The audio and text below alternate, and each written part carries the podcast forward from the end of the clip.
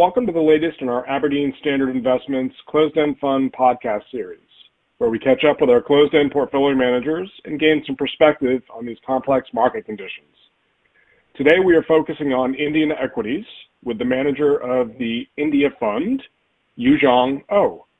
Good morning, Yoojeong, or good evening in Singapore. Hello.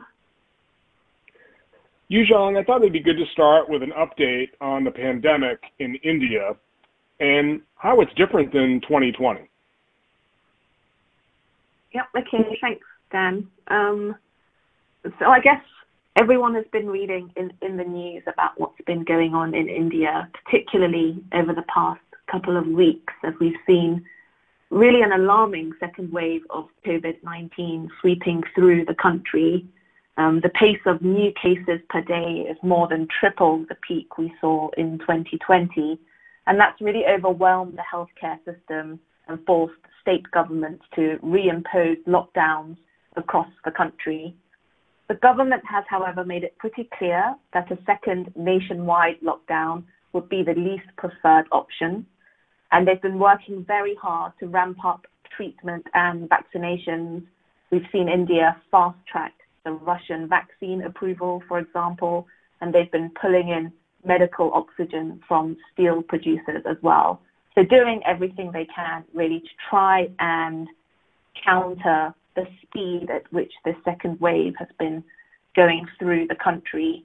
Um, it, it started in Mumbai and Delhi, but we've seen it move to some of the more southern states, and we're expecting it to move towards the east uh, in, in, in the coming weeks. So really it's a case of watching to see whether these localized lockdowns can try and stop the spread and contagion of the COVID-19 virus, which would obviously worsen what we're seeing in terms of inflation uh, should we see a full lockdown that would again impact supply chains uh, across the country.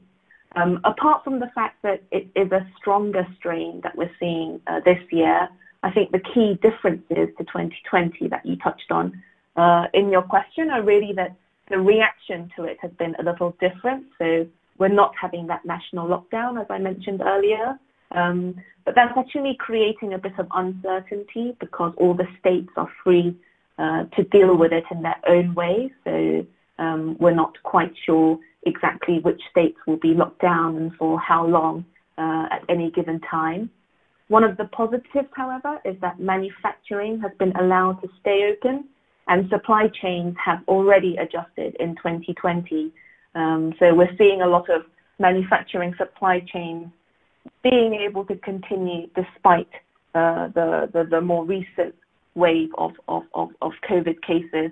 And exports also are holding up, supported by global trade. So that should mean that output numbers for India remain more resilient this year as well. Um, some of the more local facts, I think, are that um, the, the, virus this time has impacted more on the affluent households. Um, so we're seeing uh, potentially a bigger hit to consumer spending if if these affluent households are staying at home and not going out and, and, and, and spending and supporting the economic recovery. And we're seeing greater spread into rural areas as well, uh, which of course again brings into question the strength of India's healthcare infrastructure and, and how well penetrated that is into the more rural regions. I think one of the things that are similar in terms of concerns with the rest of the global economy is inflation. So we're seeing inflation on commodity prices that's coming through to India as well. And that's obviously very difficult at a time when many companies have already cut the low-hanging fruit uh, on, their expense structure already last year during the first wave of, the virus. So that's something we're watching quite closely because it's obviously a very difficult time to try and pass on these inflationary costs to consumers today. Um, so these are really the risks that we're watching out for as long-term investors in India. Thank you, Yoojeong. And how have markets reacted to this dramatic second surge and the backdrop that you just expressed? Yeah, it's been quite surprising actually because the Indian market has been pretty resilient. Uh, and, and the equity market has traded sideways since the end of March. Um, it's actually having a, a, little bit of a run in, in, in, May so far. So it's been very resilient despite the news flow and, and despite what we hear about the virus.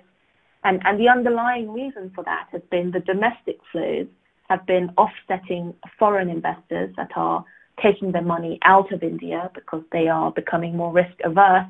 But the domestic investor, the retail investor in India, um, they're putting their money back into the equity market, particularly in that mid-cap space. Um, so we're seeing some froth in valuation, uh, you know, in that small and mid-cap sector in particular, which could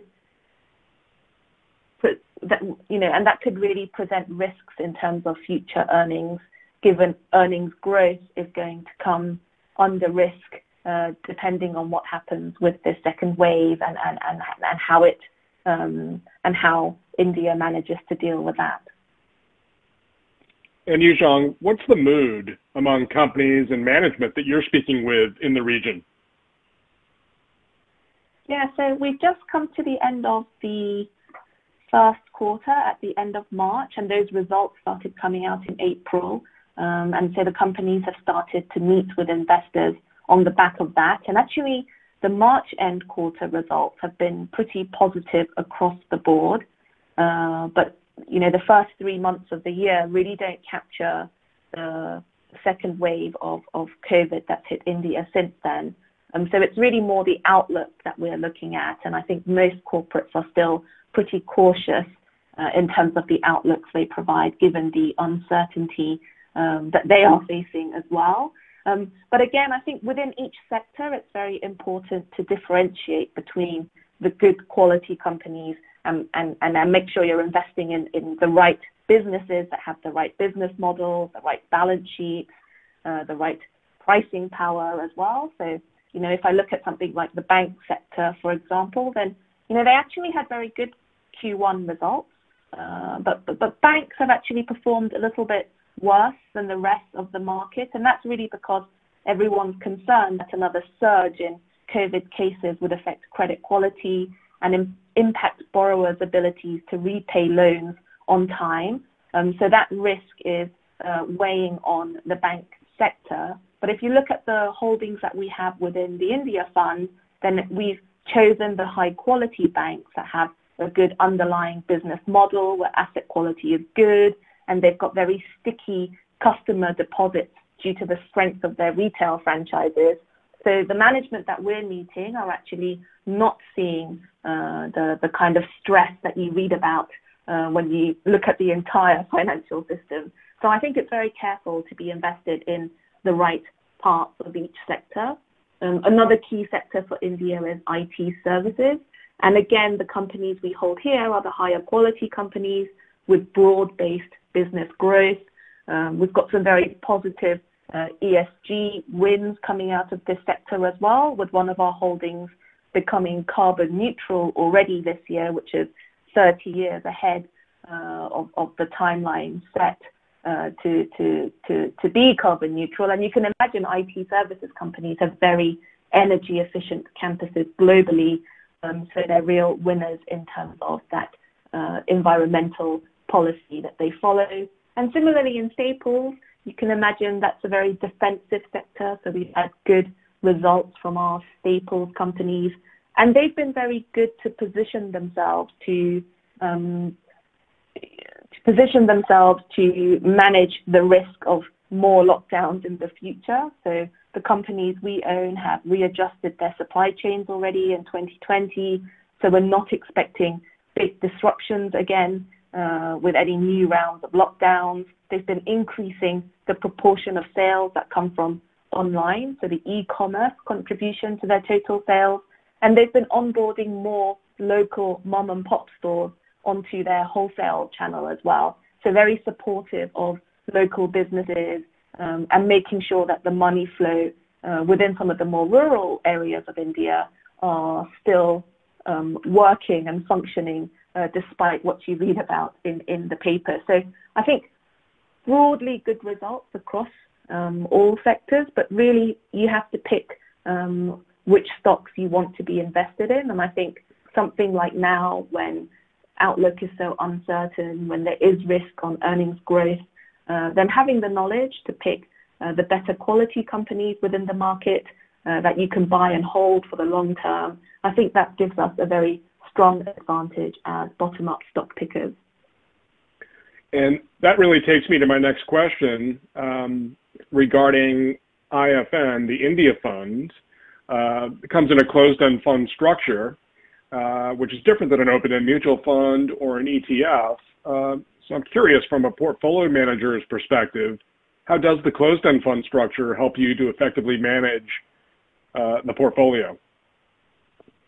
Yeah, so it's been really useful, especially in a time when markets are so volatile, as we don't have to be so concerned about flows uh, and, and liquidity, because often when investors are most fearful, it's actually the time that we want to be putting more money to work because valuations are attractive and we see good growth prospects in the longer term. Uh, but perhaps with short-term volatility because of this uh, uncertain outlook. So we are not forced sellers into market weakness, and I think that's one of the great strengths of a closed-end fund structure. Um, and, and we've used that to our benefit to be very steady investors in the companies that we think will be the winners in, on, on a five or 10 year basis. We're, we're really not looking to try and play uh, any short term themes. We're not trying to call the outcome of, of, of when the second wave will end or whether there'll be further waves to come in the future. It's really about being able to put conviction behind our calls uh, and not have to worry about daily flows. And I think that's a great advantage of being a closed-end fund. And Yoojeong, have you and the team reshaped the portfolio of IFN at all in light of this changing environment that we've been discussing? Yeah, so turnover in the fund is actually pretty low, um, and we, you know, manage it in such a way that we're not constantly trying to um, churn the portfolio. That's very much not what a what you would expect from a quality investor. So we've really just stuck to our process, and I don't think there's been any significant, you know, large scale changes to the fund. But we're obviously going to react when we see opportunities um, when when the market is volatile and where we feel valuations are not reflecting uh, the long-term growth, earnings growth quality of the company. Um, so we have been making some changes to the fund, but our, our turnover is still below 25%, so very modest uh, in, in, that sense. And I think if you look at the Indian market, then there's also quite an active IPO pipeline uh, coming through this year as well. So again, it's an opportunity to buy into some of the sectors that are usually very highly priced, um, where valuations are very expensive, um, but where we can try and buy them at cheaper valuations, just given the uncertainty and, and, and general fear um, that the markets have to work in our favor. Um, because as you know, we're, we're long-term investors, so we can take a slightly longer-term view on that as well. John, Hold on, my dog. Someone's at my door. My dog's barking. Hold on. Hey, hey. Sorry. It's okay. I, was getting ready to ask the next question, and he, the landscapers, just showed up, and he likes to bark. Hey. no barking. Let me see if I can get through this. Sorry. Okay. And, damn it. Hey. I know you can. Yes, you're a big big dog. Yes. Yes. Okay. Um, sorry, Jean. I should have. Okay. um, and hold on.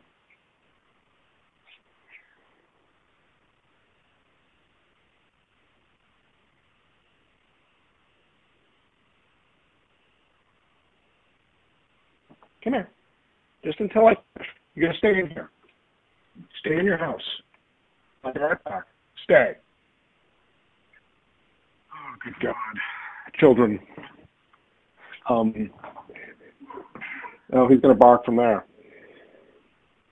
Okay. And finally, what would you say to give, sorry, let me start that over. And finally, what would you say to clients to give them comfort that they should invest in Indian equities today, Yoojeong?